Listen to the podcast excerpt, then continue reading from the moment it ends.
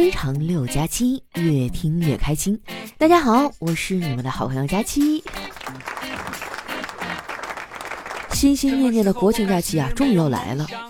每年到了这个时候啊，懂事儿的上班族都应该把自己手里的工作尽快了结，然后静静的等着放假。懂事的老板呢，也应该审时度势，不再给员工安排新的工作任务了。但是如果遇见不懂事的甲方啊，那这一切就全完了。今年的国庆和中秋一起放，加在一起呢有8天。我周围很多朋友啊，早就开始计划去哪玩了。我也想去周边转转，但是自己去呢又没意思。我就问丸子打算去哪儿，想着能不能跟他搭个伴儿。没想到啊，他说我呀哪儿也不去，就打算在岛上待着。我当时就懵了，问他啥岛啊？你啥时候去的呀？丸子说穷困潦倒呗。当时我就被他逗笑了，我说你又跟我哭穷，别以为我不知道啊，你有个小金库。你看看你年纪轻轻这么世俗，姐跟你说啊，钱乃身外之物，不要太在意了。丸子说佳琪姐，你知道这话从你嘴里说出来一点说服力都没有吗？别人说钱乃身外之物，那是有钱不在乎钱。你说钱乃身外之物，那是自己身上确实没钱。我说是啊，我就是没钱，怎么了？丸子啊，似乎被我的坦诚给震惊到了，愣了一会儿啊，说没啥，我就是觉得吧，咱们俩好像也年纪不小了，是时候做做职业规划啥的了。我瞪了他一眼，没搭理他。我最怕别人过来问我未来有什么规划了，你就别说未来了，我连下一顿吃什么我都得纠结半天。我妈就特别看不惯我啊这种当一天和尚撞一天钟的心态。昨天啊，我们家老太太不知道哪根筋搭错了，把我拉到一边狠狠地教育了一番，说我啊不努力啊，不找对象啊，天天就知道吃了睡，睡了吃了。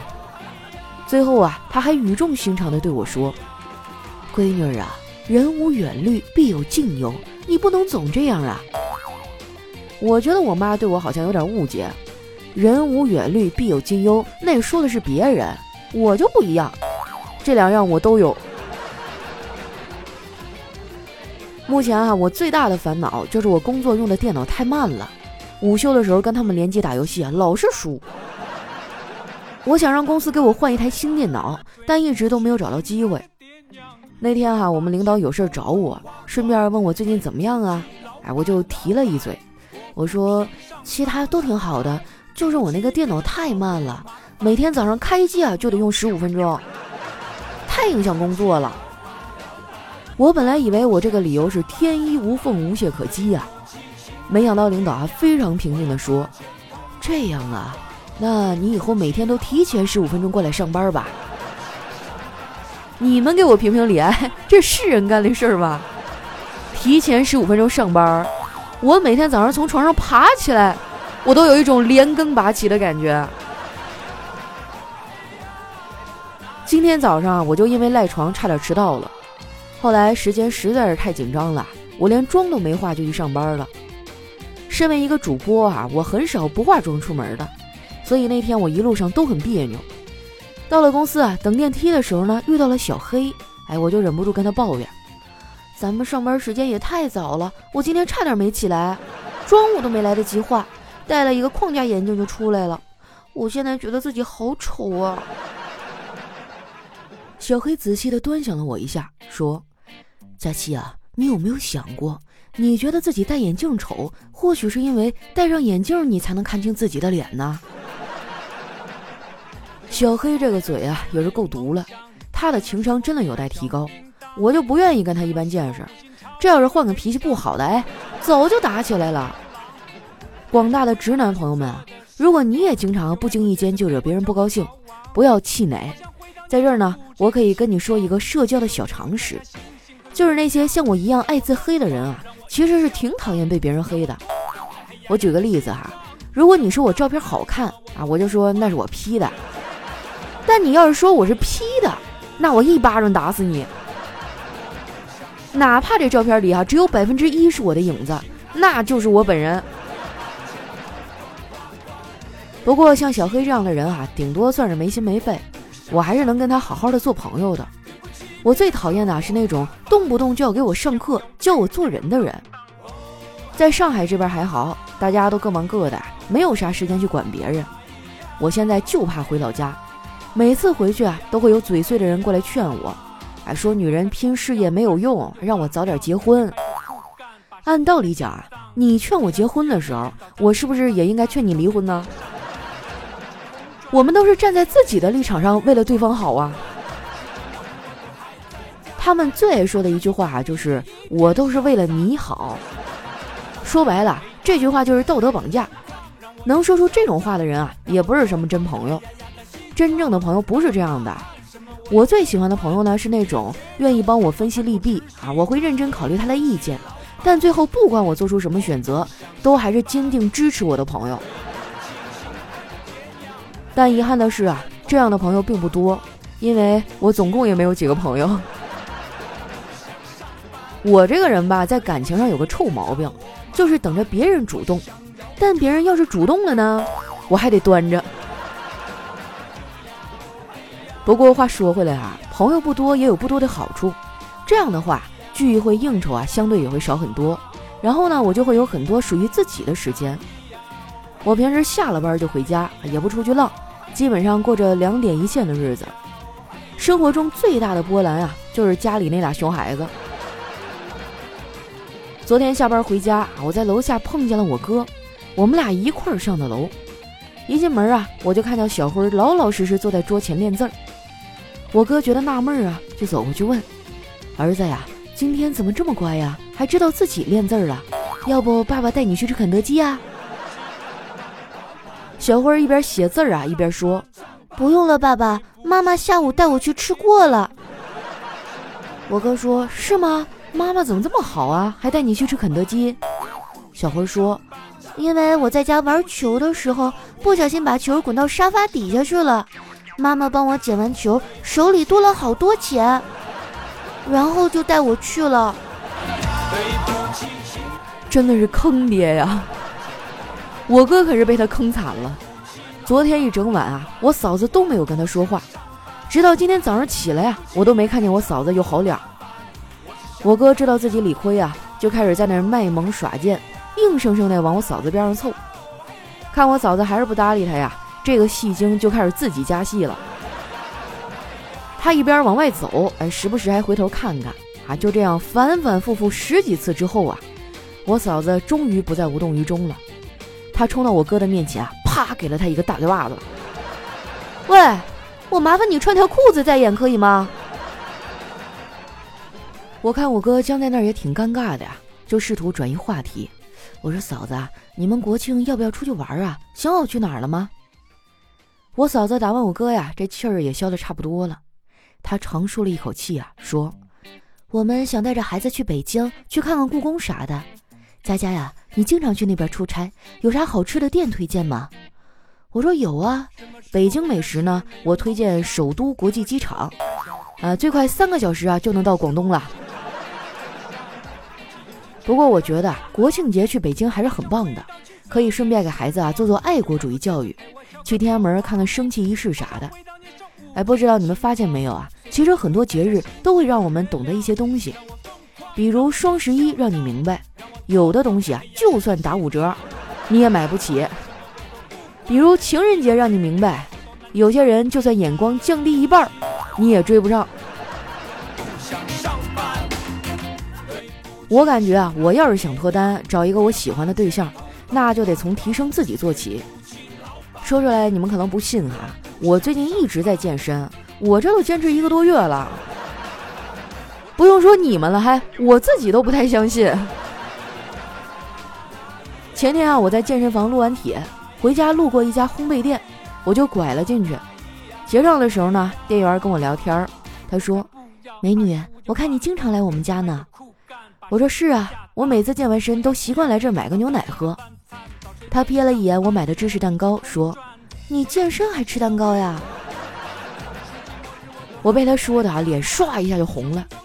他也有点不好意思啊。过了一会儿呢，指着旁边的泡芙说：“反正你今天也白练了，要不试试我们的新产品？”看着没，这些都是我减肥路上的绊脚石。我算是明白了，一个人想要变瘦真的太难了，全世界都会出来阻止你。等我以后有钱了啊，我就开一家专为减肥健身的人提供零食的店，所有的商品呢都只有正常的1/3的量，就专门卖那种吃一口觉得超级好吃，但是全吃完就会腻死、齁死、负罪而死的零食。店名呢就叫意思意思得了。减肥之友，人性之光啊，有没有？不瞒你们说呀，其实那个店员误会我了，我买芝士蛋糕不是给我自己买的，是给我小侄子买的。我健完身去接上辅导班的小辉回家，去的时候呢正赶上要下课了，学生们都在那收拾书包，一个听讲的都没有。后来有的孩子直接就嚷嚷着让老师提前下课。我在窗户外面看着他们乱糟糟的样子，不禁陷入了沉思。当这些小家伙吵着说好想回家的时候，他们应该不知道，整间教室里最想回家的人是老师啊。我们家2个熊孩子我都已经觉得房顶都要让他们掀掉了，这一屋子少说得有40-50个吧。我要是那老师，我早就崩溃了。有时候我觉得养孩子真的不如养条狗，狗比孩子可乖多了，而且狗也比孩子好糊弄。最近家里的狗有点拉肚子，医生给我开了点药，一开始怎么哄这狗都不吃。后来我就想一办法，把这个药呢吊在狗的旁边，然后大喊一声啊，引起它的注意。在狗看向这边的时候呢，假装一脸紧张的就好像要把药捡起来的样子。就在那一瞬间，我的狗已经冲回来把那药给吃下去了。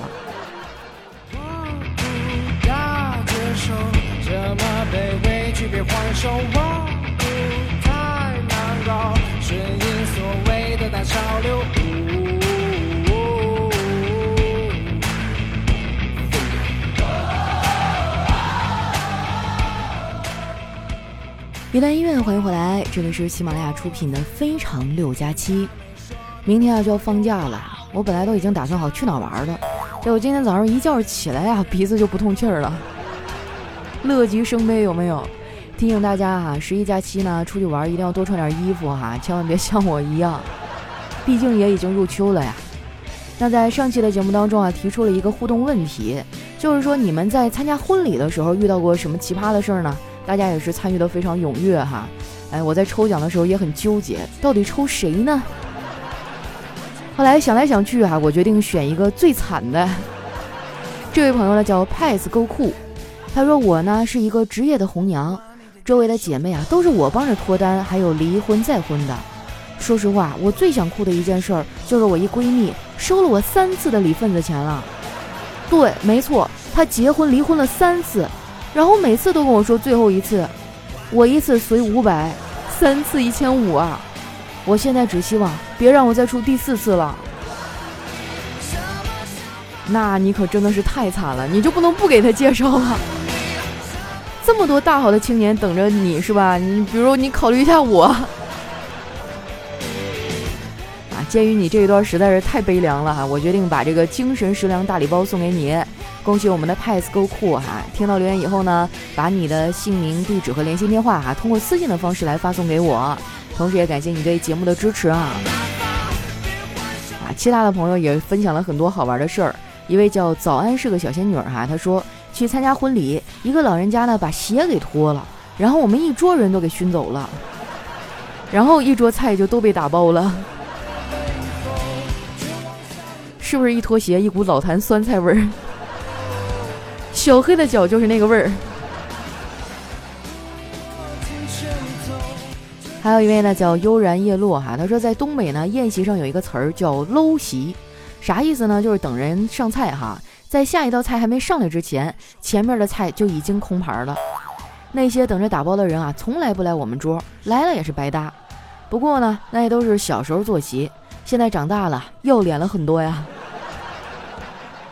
其实我想想可能是咱们小的时候物质生活太匮乏了，总也吃不着好吃的，你说现在出去坐席，什么鸡鸭鱼肉就比较常规嘛，平时也能吃到，大家反而就不去想了。总的来说是我们的生活水平提高了呀。还有我们的老听众和土豆哈，他说我在农村啊，结婚基本上都是那种包桌，扣一个大棚，里面十几张桌子，桌子上好多肉啊，肘子、片肉、块肉、虾、螃蟹、猪脚，就菜围着桌子满满一圈。好不容易听新人他们叨叨完啊，走完程序，也就终于该吃饭了。当时小呢又不好意思放开吃哈，离得远的菜呢就不好意思夹。我寻思着等他们吃完了，我就可以过去夹菜。谁成想啊，还没等吃完呢，村里岁数大的就开始掏出塑料袋了，手里攥着哈，我估计他们就是忘了拿武器了哈，扯的一次性的桌布，包螃蟹、包大虾啊，带塑料袋的开始装肉，菜呢是不要的。有时候还会出现抢的，就为了一盘肉开始打起来的。我只想说啊，让我把嘴里这口米饭咽下去，你们再装菜吧，人家还没吃完呢。真的是该出手时就出手，大妈才能吃大肘子。哎呀，说白了还是咱小时候穷嘛。你说现在的小孩，就我们家小辉和妮妮那俩兔崽子啊，就你做好了肉什么的，拿着饭碗追着他吃，他都不一定给你吃一口，就挑食啊！我看全都是惯的。来看一下我们的下一位啊，叫望子川。他说上次我堂哥结婚啊，让我去当伴郎，因为我们是贵州这边的，嫂子是广东的，所以结婚的时候呢，嫂子是在酒店等我们去接回家。我穿上小西装，打上小领带，头发打得油亮，小皮鞋也刷得锃亮的。晚上去了酒店啊，因为我之前来过嘛，我就给大家指引电梯在哪儿，让大家上。后来去敲门的时候啊，堂哥的表哥他们看到我过来跟我说，哎，你不是大堂经理吗？怎么也过来玩啊？哎，我低头看看我的大肚腩，无言以对呀。那肯定是你太热情周到了，让他们误以为你是专业的服务人员，还不是为了自己的哥呀。下一位呢叫耳朵有要求，他说结婚宴席啊吃的不算多，但是听一个曾经从事婚庆的朋友啊说过一次奇葩的事儿。就在证婚人要开始问你愿意吗，这时候呢，他的前女友带着娃闪亮登场了。虽然婚礼上一片哗然啊，谁也不知道这娃到底是不是这个新郎的，但是结果呢却是赔付了酒店的饭钱，两家就此散场。这场婚姻呢最终也没有结成功。要我说啊，如果真的是男人的娃，那这个前女友也算是挽救了另外一个女人呐。我觉得一个女人她得多么绝望啊，才会带着孩子去前男友的这个婚礼上大闹一场。这事儿十有八九是真的吧。所以不管是男人还是女人啊，结婚之前一定要仔细的打听清楚了啊，对方的这个过往的一些经历啊，不是咱小气，就是为了避免将来会出什么这种问题嘛。同时我觉得如果你真的想和那个人走到一起去结婚共度余生啊，有些过去的事儿你该交代就交代吧，坦白从宽，有没有？下一位呢叫佳期爱纸巾，他说啊，新郎说，爸妈，感谢你们花了20多年为我准备的小棉袄，从今以后我是不冷了，你们冷不冷我就不知道了。新郎啊给岳父敬酒，爸，我干了，你随意。不好意思啊，我第一次结婚有点紧张。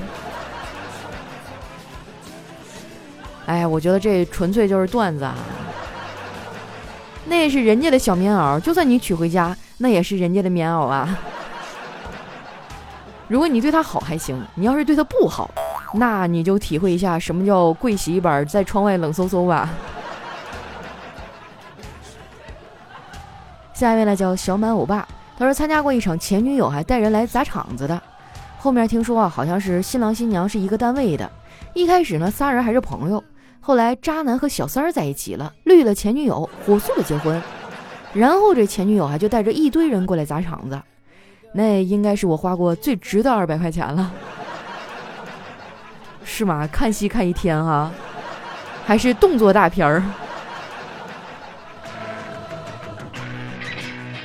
好了，那关于上期的话题哈，咱们就先分享到这儿。今天呢，我们依然是老规矩啊，给大家出一个互动问题，抽取一位朋友送出一份喜马拉雅精神食堂大礼包，里面呢有一份喜马拉雅的 VIP 月卡，然后还有一个我们专属的定制笔记本，还有一根啊这个签字笔啊，全部都是定制款啊，在外面你买不到的。让我来看一看啊，是哪一位小可爱的留言最终被选中了呢？